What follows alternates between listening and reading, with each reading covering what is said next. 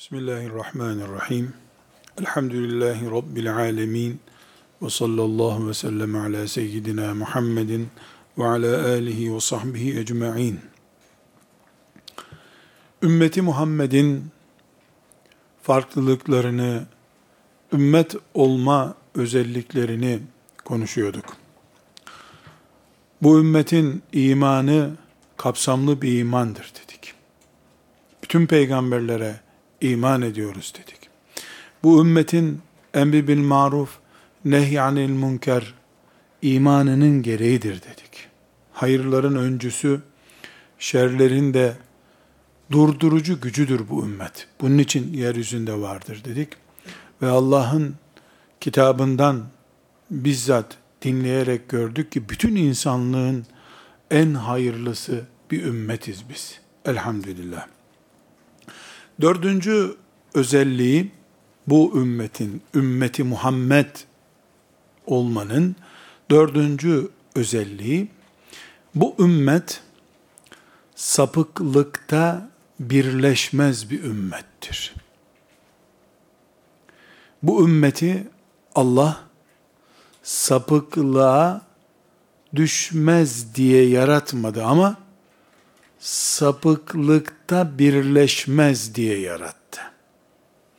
İki şey arasında çok fark var. Eğer biz bu şimdi sözünü ettiğimiz dördüncü kuralı, bu ümmet sapıklıkta birleşmez kuralını çözebilir, anlayabilirsek, bugün dünya üzerindeki pek çok konunun formülünü de çözmüş oluruz. Tekrar ediyorum, bu ümmetin içinde sapıklık olmaz diye bir şey söylenemez. Hatta geçmiş ümmetlerdeki bir ümmete mahsus sapıklıkların toplamı bu ümmetin içinde olabilir. Filan ümmetin içinde A türünden bir sapıklık vardı. Filan ümmetin içinde de B türünden, filan ümmetin içinde C türünden sapıklıklar vardı. İşte şu peygamberin ümmeti terazide hile yapardı. Bu peygamberin ümmeti filanca işi yapardı. Bu ümmette bu tür sapıklıkların tamamı bulunabilir. Bu ümmetin içinde. Çünkü evrensel çapta kapasiteli bir ümmet, evrensel çapın içerisinde bütün insanlık var. Dolayısıyla eğrilikleri, büğrülükleri, sorunlarıyla bütün insanlığın sorunlarına sahip bir ümmettir bu. La teşbih ve la temsil, ABC diye isimlendirme yerine çok net bir örnek vereyim. Lut aleyhisselamın kavminin işlediği cinayet, onun ümmet olarak adına mal olmuş bir cinayettir. Ama bu ümmetin içinde 3 tane, 5 tane insan, bu ümmetin içinde oldukları halde o cinayeti işleyebilirler. O çirkinliği yapabilirler. Ama hiçbir zaman Lut aleyhisselamın kavminin grup olarak adının anıldığı gibi bu ümmet o bataklığa düşmez. Yanlışa düşebilir bireyler, ümmetin genel karakteri haline gelmez hiçbir zaman. Resulullah sallallahu aleyhi ve sellem çok net bir şekilde Tirmizi'nin rivayet ettiği bir hadis-i şerifte, 2367. hadis-i şerifi Tirmizi'nin, bu ümmeti Allah sapıklıkta birleştirmez diye kayıt koymuştur. Bu ümmeti, yani ümmetimi, Efendimizin ifadesiyle, ümmetimi Allah sapıklıkta birleştirmez. Açık bir şekilde burada kardeşler, bu dördüncü karakteri, ümmeti Muhammed'in dördüncü karakteri, bu ümmet sapıklıkta birleşmez bir ümmettir. Bu sapıklığı siyasette sapıklık görebiliriz. Akide içerisinde bir sapma olarak görebiliriz. İbadetlerde bir sapma, saplantı görebiliriz, olabilir. Bölünmüşlük, parçalanmış şeklinde olabilir. Yani ümmeti Muhammed'in içerisinde olabilecek şeyler nelerdir diye sorduğumuzda siyasetten ibadete kadar her şey olabilir. Mesela çok basit bir örnek, alkol bu ümmetin savaşması gereken düşmanlardan biridir. Ümmetin içinde yayılabilir demiyoruz. Efendimiz sallallahu aleyhi ve sellem yayılacak kıyamet zamanı diyor.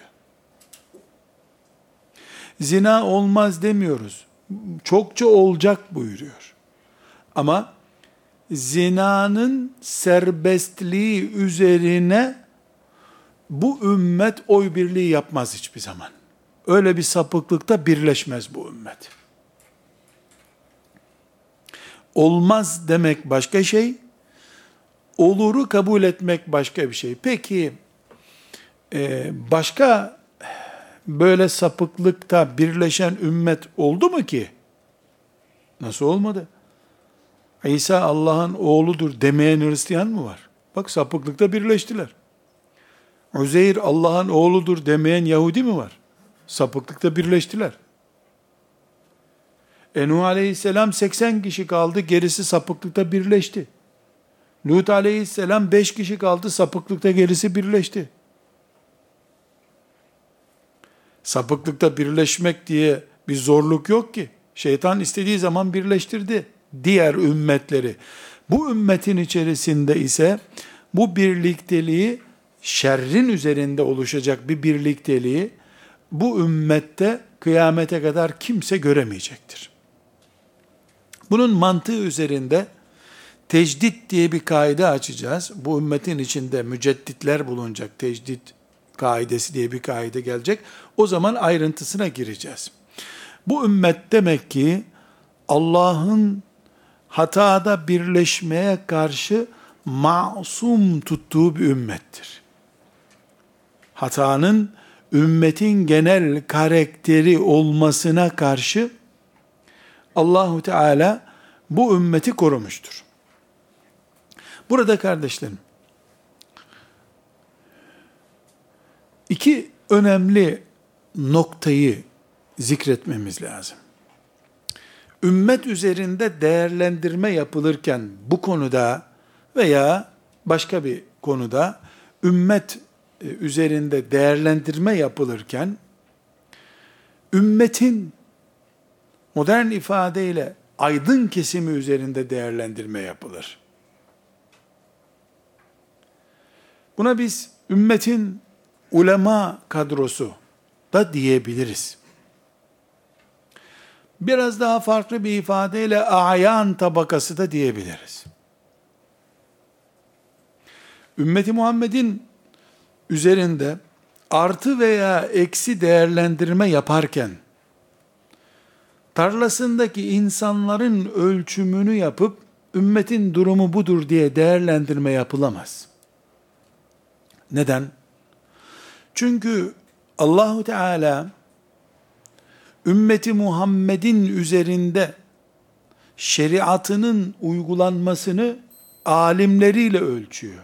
Ümmetin alimleri üzerinden ölçüyor. Avamdan temel dini esasları, zarurat-ı diniye denen şeyi bilmesini istiyor. Avama belli noktada bilmeme ve pratik yapamamaya karşı müsamaha var. Test yapılırken ümmetin genel durumu üzerinde artı veya eksi test yapılırken, alimleri üzerinden ya da alimlerin çevresini oluşturan Osmani ifadeyle ayan tabakası üzerinden veya aydın kesimi üzerinden bir hesaplama yapılabilir. Mesela bunu açacak olursak biz ümmeti Muhammed'in genel durumu nedir? Ağrı'da, şehirden uzak bir köyde, henüz televizyon yayınlarının bile girmediği, internetin girmediği bir köyde, 50 nüfuslu bir köye girdik ve akidelerini, ibadetlerini bir Ramazan gününde ölçtük. Ne çıktı karşımıza? %100 kaliteli İslam. Ümmeti Muhammed'in topraklarında, Ağrı Dağı'nda televizyonun girmediği bir köyün üzerinden yaşam olmuyor ki. Yaşam biraz daha şehirler vesaire de oluyor. Hatta ve hatta o köydeki hoca efendi üzerinden bile İslam'ın ne durumda olduğunun testi yapılamaz. Hocaların karşılaşacağı kayma, sapma, taviz verme gibi konularla karşılaşmamış birisidir o. Onun üzerinden sağlık testi de yapılamaz. Sağlıklı İslam'ın ne halde olduğuna dair bir test de yapılamaz. Bu sebeple diyoruz ki ümmeti Muhammed'in ne durumda olduğu veya olmadığını alimleri üzerinden test ederiz. Burada hadisteki inna Allaha la yecma'u ümmeti ala zalaletin, Allah ümmetimi dalalet üzere birleştirmez hadisinden de alimler hiçbir zaman dalalet üzere bir araya gelemezler şeklinde anlaşılması lazım.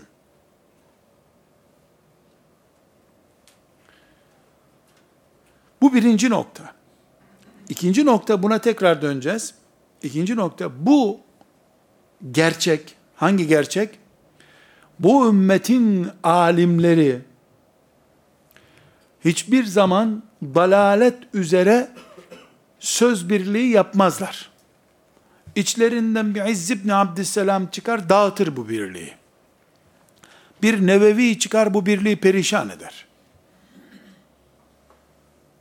Hiçbir zaman Allah'ın şeriatından taviz verme konusunda ümmetin alimleri bir birlik yapmazlar. Yapamadılar 1400 küsür senedir. Olmadı bu hiçbir zaman. Said ibn-i Cubeyr başını verdi ama taviz vermedi. O taviz vermeyince de Haccac bu ümmetin tek adamıyım diyemedi. Muhakkak Allah bu ümmetin alimlerinin bir tanesini en azından gerisinin şerefini koruyacak direnişi ve dirilişi yapmak için yaratıyor. Tarih hep bunlarla doldu. İzz ibn Abdüsselam bu şekilde ümmeti Muhammed'in şerefini korudu. Ondan sonra da bir daha kimse ümmetin belini bükmeye cesaret edemedi. Bunun pek çok örneği var. İsimler üzerinden yoğunlaşmıyoruz. Bu madem böyle bir gerçektir arkadaşlar, burada çok önemli, belki de şu andaki bazı olayları anlamamıza yardım edecek ama kendisi anlaşılması bir zor iş söylüyorum. Bu birinci maddeden dolayı ümmetin birleşip dalalette damga vurması ancak alimler üzerinden mümkündür. Çünkü alimlere itibar ediyoruz. Alimlerin de böyle bir birleşme yapamayacakları hadisi şerifle sabit. O zaman ikinci kurala geliyoruz. Demek ki bu ümmetin kıyamete kadar alimlerinin bir düğünde toplanır gibi bir araya gelmesi de doğal, kolay bir şey değildir. Çünkü alimlerin bir araya gelmesi sıradan bir seçim birliği, kooperatif çalışması değildir. Beyinler üzerinden yapılacak negatif veya pozitif bir çalışma üzerine alimler bir araya gelecektir. İnsanların bir araya gelmesi çok kolay. Seçim vaatleriyle veya işte yatırım filan yere cami yapacağız diye bir şehri bir araya getirmek mümkündür. Ama avamı bir araya getirmek mümkündür. Alim isminin hakkını vermiş Ebu Hanife gibi, İmam Şafii gibi 100 kişiyi bir araya getirmek, belki de 100 dağı yerinden kaldırıp bir vadiye dizmek olacaktır. Avamdan insanları bir araya getirmek kolay. Çünkü bu hak mıdır? Haktır. Sen de hakkı söylüyorsun, geliyorum abi, peşinizdeyim dedirtirsin. Avamın bir şeyin hak olduğuna inanması, teyit etme zorunda olduğunu düşünmesi başka şey, hakkı bile 40 parçaya bölebilecek kudrette bir kafanın, ha senin dediğin doğrudur diye onay vermesi zor bir şey. Başka bir şey bu. Yani alimlerden bir küme oluşturmakla, insanlardan bir küme oluşturmak kolay değil. Onun için görüyoruz bu asırda ve bundan önceki asırda, ümmeti Muhammed'in alim diye bilinen kadroları binbir meşakkatli çileli günlerde bile hemen yarın bir araya gelmediler. Çünkü çilenin bile iz düşümünü yapma ihtiyacı hisseden bir kadro bunlar. Ama biz kahve içerken yahu bu alimler de bir araya gelseler de şu iş düzelse diyoruz.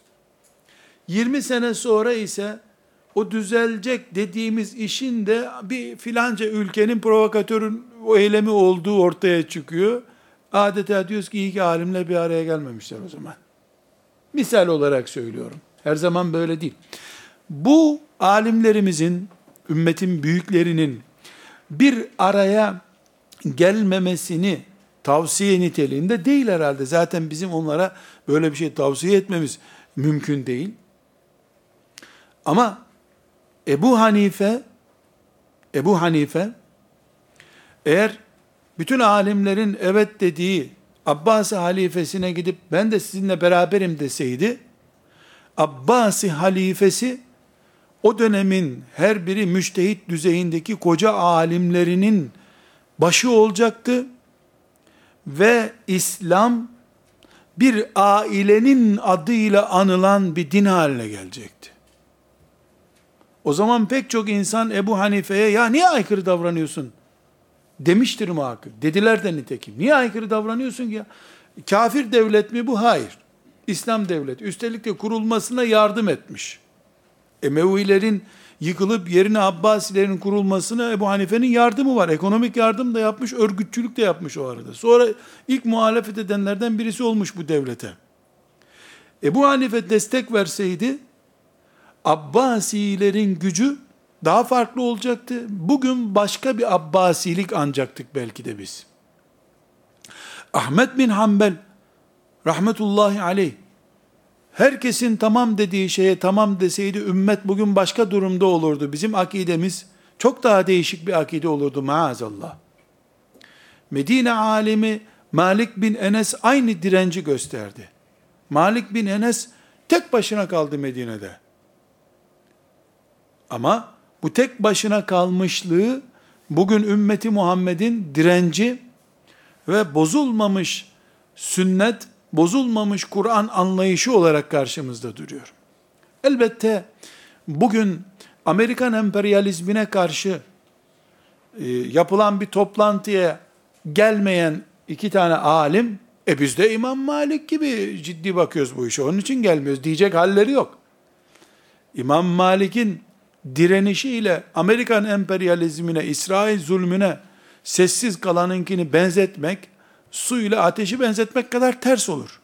Ama yöntemler üzerinde Amerikan emperyalizmine veya filanca zulme karşı çalışma yaparken yöntemler üzerinde sessiz kalmak veya şu yöntemi tercih etmek veya da başka bir sesi çıkarma şeklindeki çalışmada alimlerin bir araya gelememesini tabii görmek gerekir.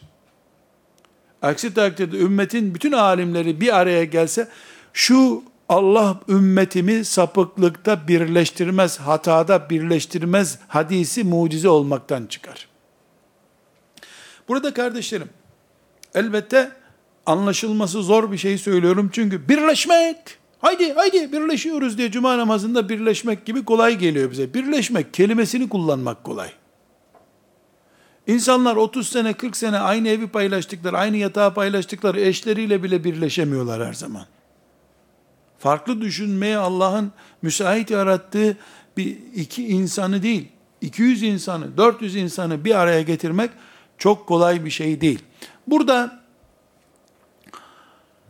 20 tane alemin 18'i birleşti, ikisi aykırı davrandı, ne çıkar ki bundan diyebiliriz. Yahut da madem 18'i birleşti, ikisi niye katılmıyor kalabalığa? Niye aykırı davranıyor diye bir soru sorabiliriz. Cevabımız çok basittir. Bir alim kalabalığa göre karar verdiğinde kaybettiği şey alimlik vasfıdır zaten. Alim, İbn Abbas en büyük alimlerden biri, değil mi? Efendimiz sallallahu aleyhi ve sellem ona ne öğüt verdi? Bütün insanlık bir tarafa kalsa, sen tek kalsan korkma dedi. Alemin ruhu budur. Bütün insanlık bir köşede, o öbür köşede olmaya razıdır.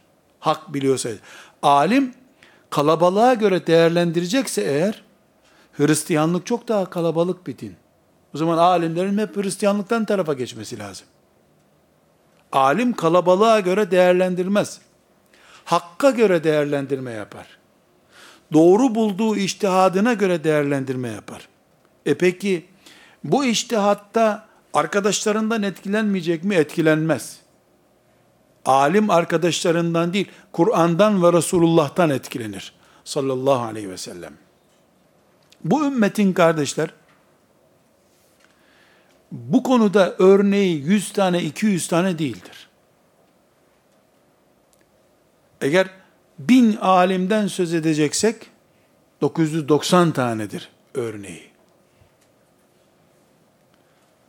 Bir defa içtihad etmenin, yani ağır alim olmanın temel şartlarından birisi, kendi içtihadına dayanmaktır.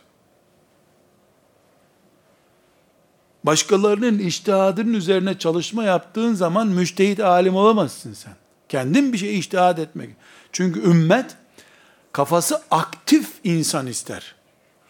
Ve ulul emri minkum. Sizden ulul emr dediği Allah'ın, sizin iş sahipleriniz, kafalı adamlarınız dediği ümmetin alimleridir. Eğer ümmetin alimleri şundan, kamuoyundan, haber bültenlerinden, eline düşmüş bir broşürden etkilenerek karar verirlerse eğer, vay o ümmetin haline. O zaman neye benzer bu? Doktor, çok ağır bir ameliyat geçirmesi gereken çocuk, ağladığı için ona acıyıp neşter vuramıyor. E niye ameliyat etmiyorsun çocuk? Çok ağlıyor çocuk. Sancısından ağlıyor zaten. Doktor o ağlamadan etkilenmediği zaman çocuğun faydasına iş yapar. Ümmetin alimleri, geçmişin acı tecrübeleri, geleceğin büyük umudu, mevcut heyecan üzerinden kurdukları bir denklemle karar verirler, vermelidirler. Bunun için alimlerin bir araya gelmesi eğer, bir toplantı yapar gibi olacak olursa, bu şu demektir: ümmeti Muhammed'in alimleri siyasetten etkilenecekler, baskıdan etkilenecekler, halktan etkilenecekler, ne der insanlar diye merak edecekler, 114 sure çok, 7 tane sure yeter diye bir karar alsınlar o zaman. Bu şekilde birleşme Allahu Teala'nın garantisi altına alınmıştır. Ümmet sapıklıkta hiçbir zaman birleşemez. Bir delikanlı alim çıkar, Allah'ın izniyle bu birleşmeyi engeller. Bu ümmetin temel karakterlerini konuşuyoruz. Bunlardan bir tanesi de bu bahsettiğimiz ümmeti Muhammed'in sapıklıkta birleşmesi mümkün değildir. %98 oy almış filanca etki. Mesela çok basit bir misal, hilafetin kaldırılmasında adeta birleşti ümmet. Hani ümmet birleşmezdi? Ne zaman birleşti? Sarıklılar ipe dar ağacına dizildikten sonra geri kalan avam üzerinde birleşme oldu. Biz ona birleşme demiyoruz, birleştirme diyoruz. Birleştirildi.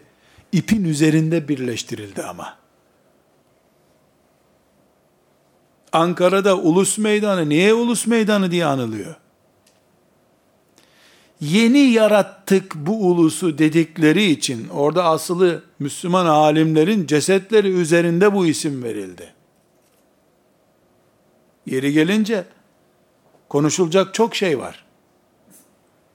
Birleştiler sözü, alimler ipte birleşince geri kalanlar üzerinde gerçekleşti. Alimler birleşmediler. Bir bez parçası için asılmaya değer mi dendiğinde İskilipli rahmetullahi aleyh değer tabii dedi. Bu şuurla bakıyoruz. Ümmetimizin 4. karakteri, ümmeti Muhammed olma farkı. En iyi ümmet olmanın gerektirdiği farklardan biri. Ve 5. özelliği bu ümmetin, Müslüman olan herkes, Müslümanlar ve dolayısıyla ümmeti Muhammed, bütün fertleriyle yeryüzünde Allah'ın şahitleridirler. Arkadaşlar, şahitlik kelimesinin ne olduğunu izah etmeyi abes hissediyorum. Ne demek şahit? Yani şahit bildiğimiz şey, mahkemeye çağrılıyorsun, sen orada mıydın? Oradaydım. Nasıl oldu bu olay diye soruyor hakim. Şahitlik dediğimiz bu. Yabancı bir kelimemiz yani. Farklı bir şahitlik değil. Yeryüzünde Allahu Teala'nın şahitleri olarak bulunuyor ümmeti Muhammed. Bakara suresinin 143. ayeti. وَكَذَٰلِكَ جَعَلْنَاكُمْ اُمَّةً وَسَطًا لِتَكُونُوا شُهَدَاءَ عَلَى النَّاسِ وَيَكُونَ الرَّسُولُ عَلَيْكُمْ شَهِيدًا. Sizi böylece vasat bir ümmet yaptık. Tam ortada duran bir ümmet. Vasat, ortada duran demek. Dengeli. Niçin? لِتَكُونُوا شُهَدَاءَ عَلَى النَّاسِ.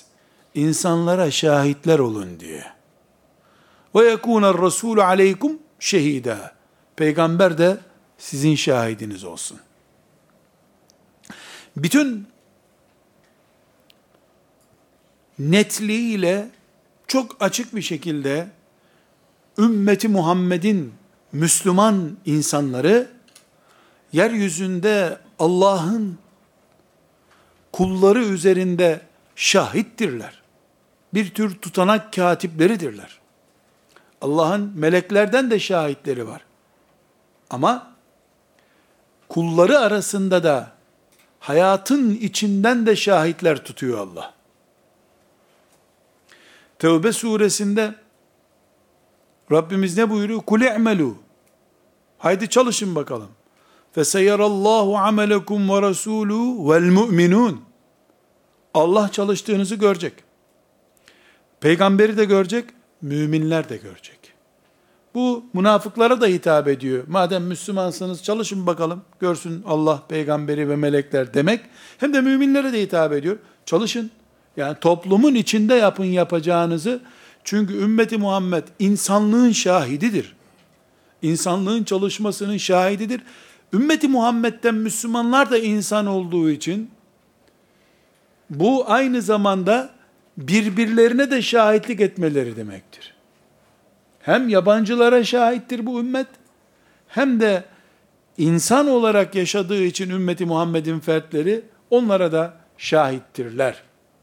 Burada kardeşler, tamam ya, hayırlı olsun bu şahitlik, demek şahitmişiz, kimlik numaramız belli oldu deyip bir kenara mı çekilebileceğiz? Hayır. Çekilemeyeceğiz. Neden çekilemeyeceğiz? Çünkü şahitlikle görevlendirilmiş birisinin olay mahallinde bulunması gerekiyor. Püf noktası burası. لِتَكُونُوا شُهَدَاءَ عَلَى النَّاسِ. İnsanların şahitlerisiniz siz. Bunun için sizi vasat bir ümmet yaptık. Evde oturan, medresesinde oturup kalan veya camisinden çıkmayan biri, hayatın işlek olduğu yerlerde bulunmayan bir insan neyin şahidi olacak? Kendi kendisinin şahidi olacak o zaman. İnsanlar neredeyse ümmeti Muhammed oradadır. Pazar kurulan yerdedir Müslümanlar. Ticaret yapılan yerdedir, kavga olan yerdedir, huzursuzluk olan yerdedir. Neden? Çünkü bir olay varsa bu olaya Allah şahit olarak Müslümanı istiyor. Belki elini vurup önlemeye kudreti yetmeyecek. Ama Allah yeryüzünde ümmeti Muhammed'in Allah adına şahit olmasını istiyor. Çünkü Allah'ın sadık kuludur mümin. Yalan söylemeyen, yaptığını Allah için yapan bir insandır. Bu litekûnû şuhedâ'e alennâs. Bakara suresinin 143. ayeti. Ve kezâlike ceallâkum ummeten vasatan litekûnû şuhedâ'e alennâs, insanların şahidi olun diye siz varsınız burada ayeti, hayatın içinde bulunma mecburiyeti getiriyor Müslümana. Bunun için bu ümmette inziva yoktur. Dağlara çekilmek yoktur. Bunun için Resulullah sallallahu aleyhi ve sellem insanların arasına katılıp kahır çeken, sabreden mümin, evine çekilen müminden daha hayırlı mümindir buyuruyor. Çünkü evine çekildiğin zaman bu görevi icra etme yeteneğini kaybetmiş olursun. Durum çok kötü deyip eve çekilmek yok. Durum çok kötü ise çalışma temponu artırmak var. Yokuşlar tırmanması zorlaştıkça sileceğin ter sayısı da, kapasitesi de artacak demektir. Gaza daha fazla basacaksın tırmanabilmek için. Zorlandıkça kaçarak değil, zorlandıkça çalışmayı artırarak, litekûnû şuhedâ'e alennâs, olay mahallinde bulunmama hakkı yok müminin. Mümin olay mahallinde bulunacak. Ticaret, siyaset, ziraat, eğlence, neyse hayat, insanlar hayattan ne anlıyorlarsa, mümin orada bulunacak. Dolayısıyla mümin bir insan, bu ümmetten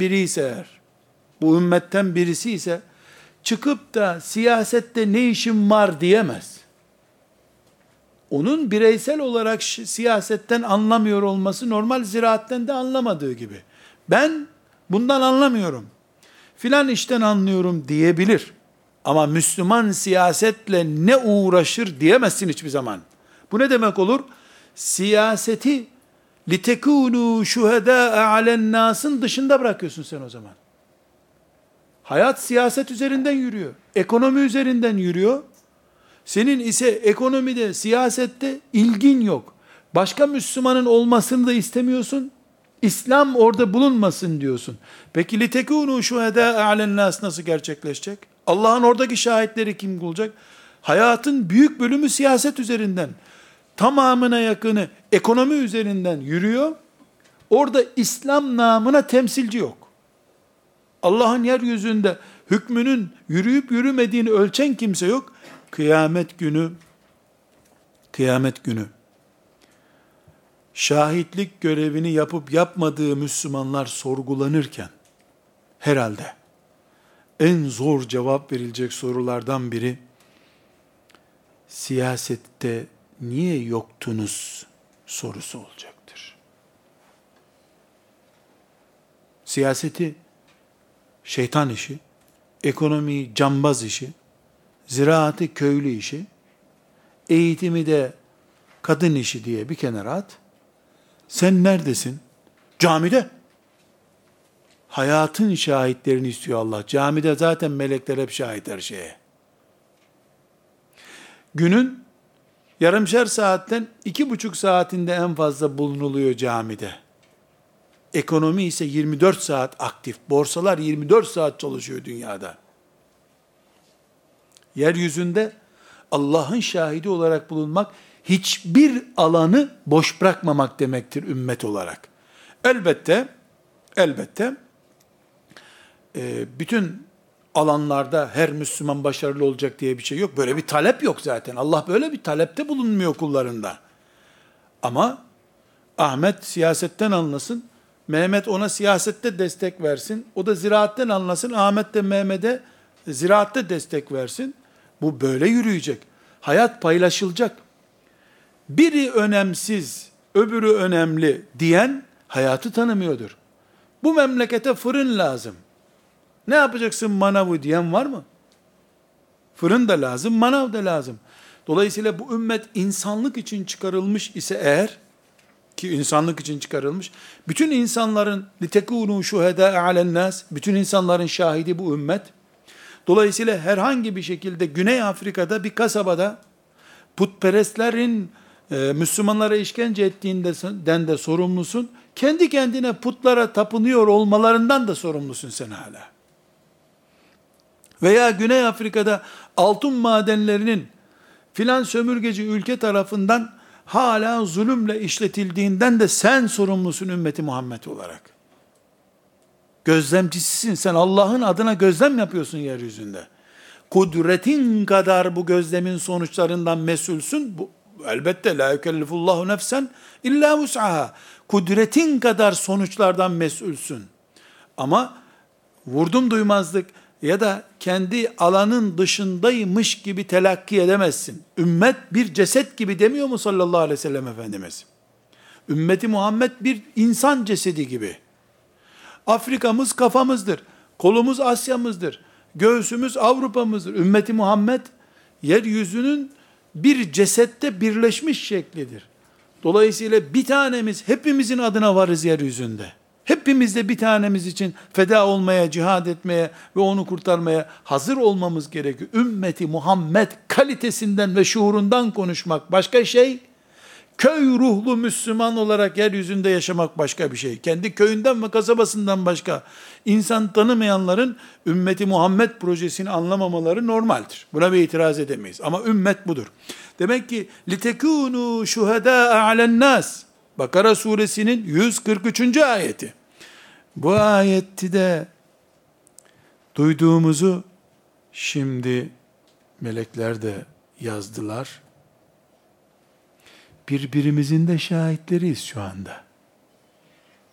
Müslümanların ne işi var filan yerde diyenler, İslam'ı bir köşeye sıkıştırıp o köşede yaşamaya mahkum edip bir de bununla iftihar edenler, bu ayetin kıyamet günü onların yakasına nasıl yapışacağını göreceklerdir. لِتَكُونُوا شُهَدَاءَ عَلَى النَّاسِ Birbirimizin şahidiyiz kardeşler şimdi. Bu ayeti duyduğumuza şahit olduk. فَسَيَرَ اللّٰهُ عَمَلَكُمْ وَرَسُولُهُ وَالْمُؤْمِنُونَ Duyuyor Allah şimdi. Peygamberin de haliyle bizimle beraberdir şu anda. Biz de müminler olarak birbirimizin şahitleriyiz. لِتَكُونُوا شُهَدَاءَ عَلَى النَّاسِ Bunun önemli bir sonucu var. Nedir bu önemli sonuç? Bu eğer لِتَكُونُوا شُهَدَاءَ عَلَى النَّاسِ diye bir görevim varsa benim, bu ümmet olarak ben aktif bir şekilde bulunmam gerekiyorsa, insan bulunan her yerde ben varım.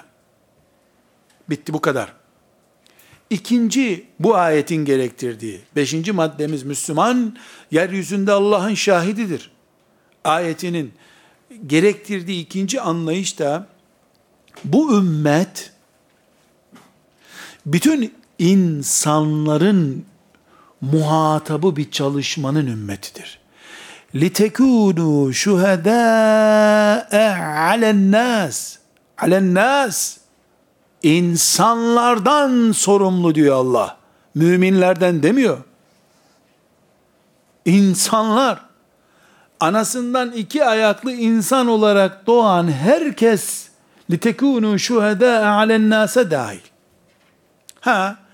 Burada ne demiştik biz? Bu ümmet, Muhammed sallallahu aleyhi ve sellem ümmeti, 571 yılından sonra doğan, yaratılan her insanın adıdır bu ümmet. Bu ümmetin içinde Muhammed aleyhisselam peygamberimdir diyenler var, kabul etmeyenler var. Dolayısıyla icabet ümmeti var. Yani bu daveti, Allah'ın Muhammed'e iman edin davetini kabul edenler var, reddedenler var. Ama bu ümmet, Resulullah sallallahu aleyhi ve sellemin bi'setinden sonraki, peygamber olarak gönderilmesinden sonraki yaratılmış her insanın adıdır. لِتَكُونُوا شُهَدَاءَ عَلَى النَّاسِ Kapasitemiz bizim, Resulullah sallallahu aleyhi ve sellemin gönderilmesinden sonra kıyamet gününe kadar yaratılacak bütün insanların adıdır. Kapasitemiz budur.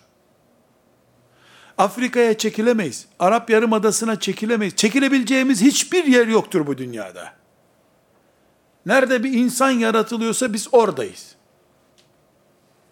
Dolayısıyla mümin kardeşlerim dediği zaman bizden biri 7 milyardan herhangi bir mümini kastediyordur. Kasabasını kastedemez. Beyaz deriliği kastedemez. Siyah deriliği kastedemez. Kendi ırkından birisini kastedemez. İnsanlar diye hitap ettiği zaman da şu anda var olan ve kıyamete kadar yaratılacak olan Müslüman, kafir, münafık, şucu, bucu ne olursa olsun bütün insanlar çalışma alanımızdadır. Bu şekilde düşünmek zorundayız. Aksi takdirde Allah'ın razı olmadığı bir yolda yol almaya devam ederiz. Hac suresinin 78. ayetini hatırlıyorsunuz. Ne buyurmuştu Allah-u Teala? Huvacitebâkum. Huvacitebâkum. Ne demek huvacitebâkum? Sizi Allah seçti. Bu seçmeyi tekrar tefekkür edelim. Seçmekle ne kastedilmişti? Huvacitebâkum. Yani Allah sizi seçti. Dolayısıyla sorumlu oldunuz. Bu görev alnınıza yazıldı. Müslüman olmakla da siz görevi kabul ettiniz.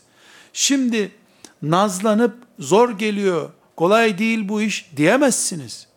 Çünkü Müslüman olmak sadece sakal bırakmakla, sabah namazı kılmakla, kadın isen tesettüre girmekle bitmiş bir işin adı değil ki. Sorumluluk, insan olmanın bir bedeli var da Müslüman olmanın bedeli nasıl olmaz? Herhangi bir insan, ne yapayım ya, ben mi insan olarak yaratılmayı istedim? Beni böyle yarattı Allah deyip bana ne gerisinden diyebiliyor mu? Sen nesin, ne biçim insansın deniyor. İnsanlığın ictebâkum, seçilmiş kadrosunun adı olan ümmeti Muhammed'den birisi olmak da herhangi bir şekilde bana ne demeye asla müsamaha getirtmiyor. Huvectebâkum. Seçildiniz siz bir kere. Seçilmiş olmak Allah-u Teala'nın görevine muhatap olmaktır. Her Müslüman bu şuurla yaşamaya mecburdur. Burada kardeşler, tekrar toparlıyorum. Çünkü ya çok felsefi oldu filan deyip ağzınızdan bir cümle çıkar. Beyninizde böyle bir hissiyat olur. لِتَكُونُوا شُهَدَاءَ عَلَى النَّاسِ. Diriliriz sonra şehadet gününde. Bu evhama binaen, yani bende böyle bir şey olur diye bir evham var ya, buna binaen tekrar alıyorum. 5. özelliği bu ümmetin, bu ümmet Allah'ın şahitleridir yeryüzünde dedik. Bununla ilgili tekrar fasıllar gelecek. Müslüman yeryüzünde Allah'ın şahitleridir şeklinde açık seçik hadisler de gelecek. Onları da okuyacağız yeri gelince inşallah. Dedik ki bu 3 şey gerçekleştirecek. Birincisi, biz madem Allah'ın şahitleriyiz insanların üzerinde, nerede insan varsa oradayız biz. Mecburen. Kapanıp camide kalamayız. Kardeşler,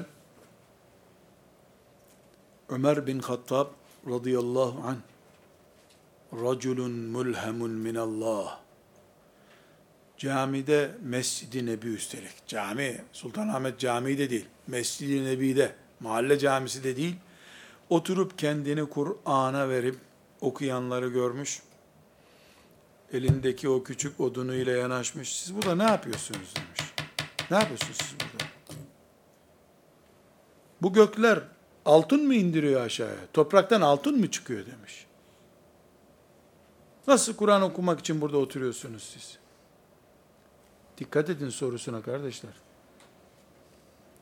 Gök altın indirmiyor, toprak altın bittirmiyor. Haydi herkes işine diye kovalamış. Mescitten adam kovuyor. Namazı kıldın mı? Kıldın. Haydi işine. Mescit, ibadetini cemaatle eda etme yeri. Ramazan'da da 10 gün itikaf yeri. Ondan sonra hayatın içinde dur Müslüman. Allah'ın şahidisin. Bulunmadığın her yerde Allah'ın razı olmayacağı bir iş olacak. Muhtemel bir cinayet, bir günah olacak ve sen bunun hesabını vereceksin kıyamet günü. Görev mahallinde değildin. Görev mahallini terk etmişsin. Birincisi bu. İkincisi, bu ümmet bütün insanlık neslinin muhatabıdır. Sadece Müslümanlar, sadece Araplar, sadece filan kıtada yaşayanlar değil, Allah'ın insan olarak yarattığı herkes, Peygamber Efendimiz'den sallallahu aleyhi ve sellem'den sonraki bütün Müslümanlar, bütün insanlar bu ümmettendirler. Bu ümmetin vebalini, mesuliyetini taşımaktadırlar. Arkadaşlar, kardeşler, 3. nokta, لِتَكُونُوا شُهَدَاءَ عَلَى النَّاسِ Siz insanların şahitleri olasınız diye vasat bir ümmet yaratıldınız ayetinden çıkan üçüncü şey. Demek ki bir şehadet yapma, yani olay yerinde bulunma, hayatın içinde bulunma diye bir görevimiz var bizim.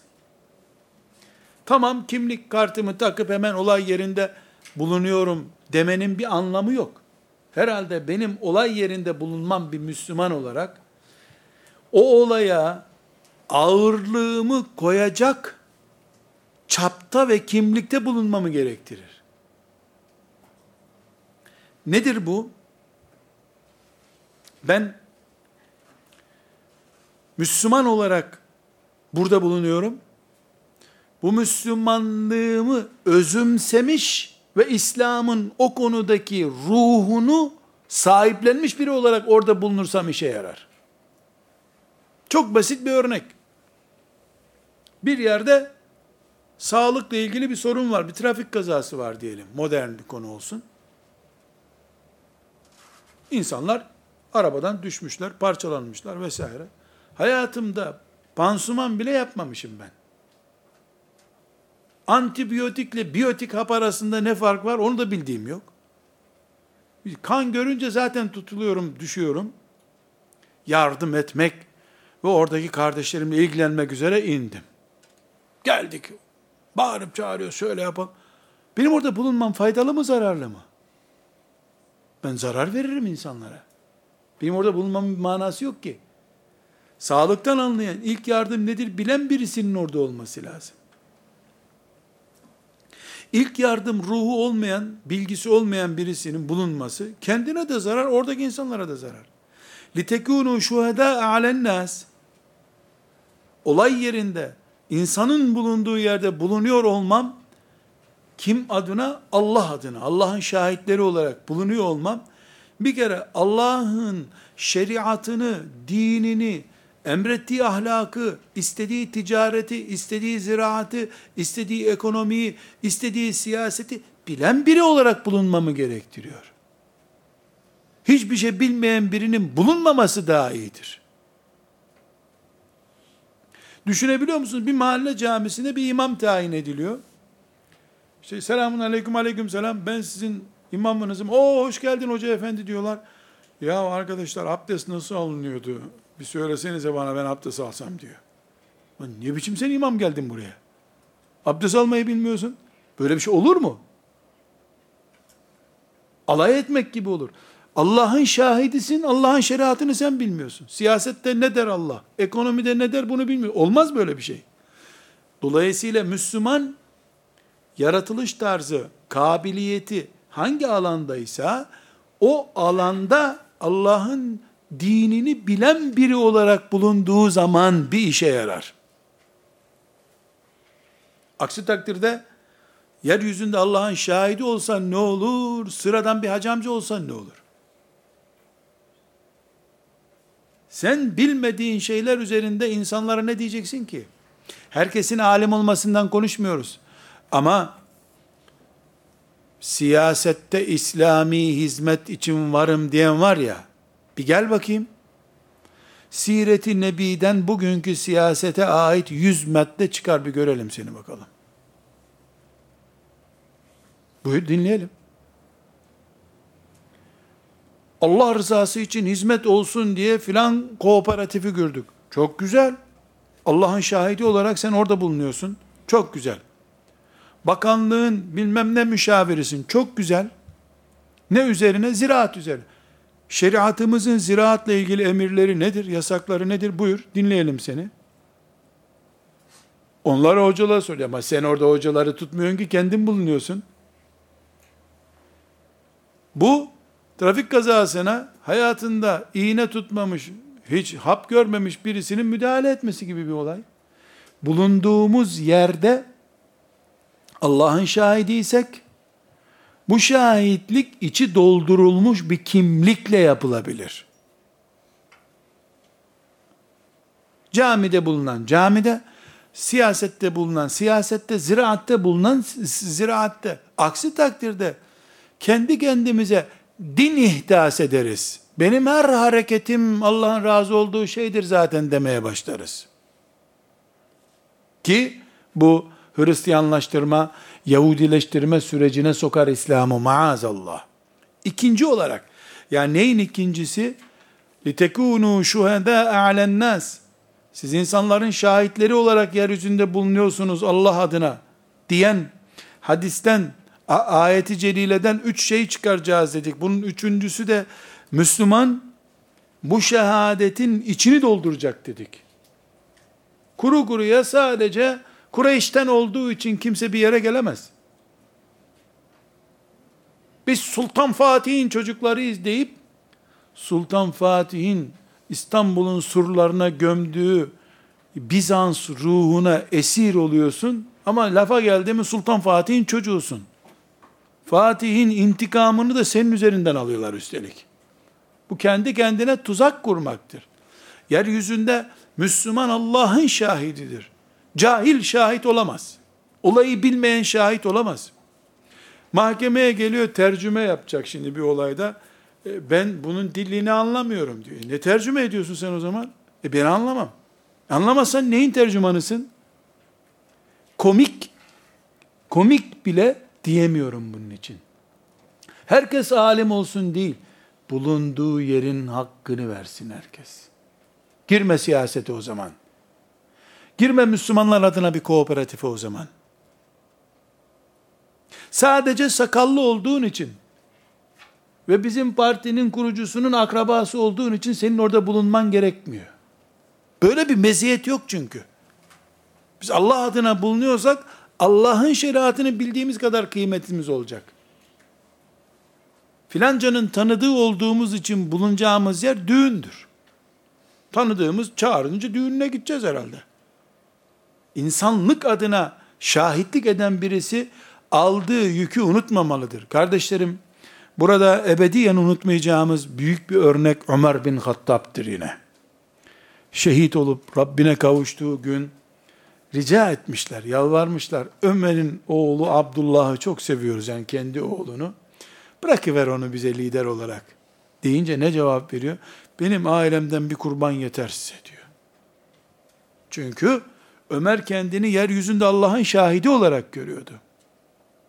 Bu şahitliği ben yaptım, yeter, yorulduk. Bizim aileden bir kurban yeter size diyor. Hattab'ın ailesinden bir kurban yeter size diyor. Ah, şimdi öyle bir fırsat elimize geçiyor. Tabii canım, hadi feda olsun yavrum, buyurun. Ne kıymetli referansta olurduk ona. Fark, Ömer farkı tabii. İkinci olarak da kardeşler, yeryüzünde Allah'ın şahidi ise birisi, siyasette, ekonomide, her ikisinde de evrensel düzeyde otorite sahibi olacak. Evrensel siyaset ve evrensel ekonomik savaş taktiklerini bilmeyen birisinin camimizde cemaat olması hakkıdır şüphesiz. Çok iyi bir Müslüman olup Rabbine sabahlara kadar ibadet etmesinde sıkıntı yok. Ümmeti Muhammed'in şahitlik görevini yerine getirecek. Kıyamet günü 2000'li yılların yeryüzünde Allah adına mücadeleyi sürdüren şahitlerinden biri olarak dirilen evrensel siyaset değerlerini bilecek. Seçimden seçime oy kullanmak evrensel bir siyaset bilmek değildir. Yen lirayla bozulunca kaç para yapıyor? Bunu bilmenin bir önemi yoktur. Sadece Amerika ve İngiltere'de borsalar değer kaybedince hemen filan ülkeyi vurmayı düşünüyoruz diye bir açıklama yaparak nasıl para kazandıklarını ve borsalarının değerini yükselttiklerini anlayan adam olmak gerekiyor. Niye zırt pırt 10 binlerce olay oluyor dünyada da borsa hiçbir zaman değişmeyen ana haber maddesi niye oluyor? Herkes ticaretle mi uğraşıyor? Mesela İstanbul borsasıyla kaç 100 bin kişi ilgileniyor ki İstanbul'da? Ama saat başı borsada 16.715 oldu. 14'e indi, çıkıyor. Ne bu ya? Bu heyecanı ruhlarına sindirdikleri insanları sonra köle yapabiliyorlar çünkü. Mesele sadece borsada endeks kaçla açıldı, kaçla kapandı. Ulan ne bileyim kaçla açıldı.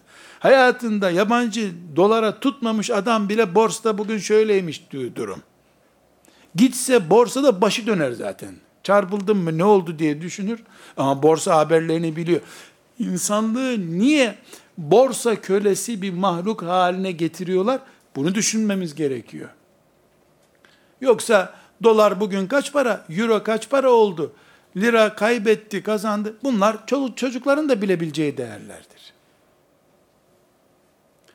Asıl ekonomi üzerinden Birinci, İkinci Dünya Savaşı'ndan daha büyük bir savaş nasıl sürüyor bu dünyada bunu bilen, siyasetin ne kadar güçlü bir aktör olduğunu, siyasetle insanoğlunun nasıl sömürüldüğünü küçük çapta ve evrensel çapta anlayabilen birisi için sen ümmeti Muhammed adına şahitlik yapabilirsin denir. Onun dışında herkes sade bir Müslüman olarak kalmalıdır. Bu çapta bir bilgisi olmayanın bile oy kullanması dahi çok akıllıca bir şey değil. Ne kullanıyor ki? Partinin filamasındaki renge göre oy kullanacaksın. Bu çok güzel bir tatlı bir renk. Buna göre kullanayım diyeceksin. İkna edilmişliğinden dolayı oy kullanan başka, beynindeki tespitlerle uyumlu gördüğü için birisine oy kullanan başka. Ama bütün dünyada ikna etme üzerine kurulu bir anlayışla oy kullandırtırılıyor. Bu bir siyaset değildir. Vatandaşlık görevidir. Bu görevi herkesi yerine getirir, ayrı bir konu. Ama bir mümin sandığa gidip oy kullanacaksa bir yerde, Rabbinin huzurunda kaldırılmış bir parmak olarak onu görüyorsa oy kullanabilir. Bunun dışındaki oy kullanmak değildir. لِتَكُونُوا شُهَدَاءَ عَلَى النَّاسِ Şimdi arkadaşlar, hadis-i ayeti okuduk. لِتَكُونُوا شُهَدَاءَ عَلَى النَّاسِ Yahu bu ayette şu vardı, bu vardı. Belki bu demek değildir. Der mi insanlar? Ya iş olmayan der. Ama Resulullah sallallahu aleyhi ve sellem Kur'an'ın en büyük müfessiridir. Bukhari'nin 2642. hadisi şerifinde bu ayeti tefsir ediyor Efendimiz. El-mu'minûne şuhedâullâhi fil ard buyuruyor. El-mu'minûne şuhedâullâhi fil ard. Müminler dünyada Allah'ın şahitleridir. Seyircileri değil, şahitleri. Ve sallallahu ve sellem ala seyyidina Muhammed ve ala alihi ve sahbihi ecma'in velhamdülillahi rabbil alemin.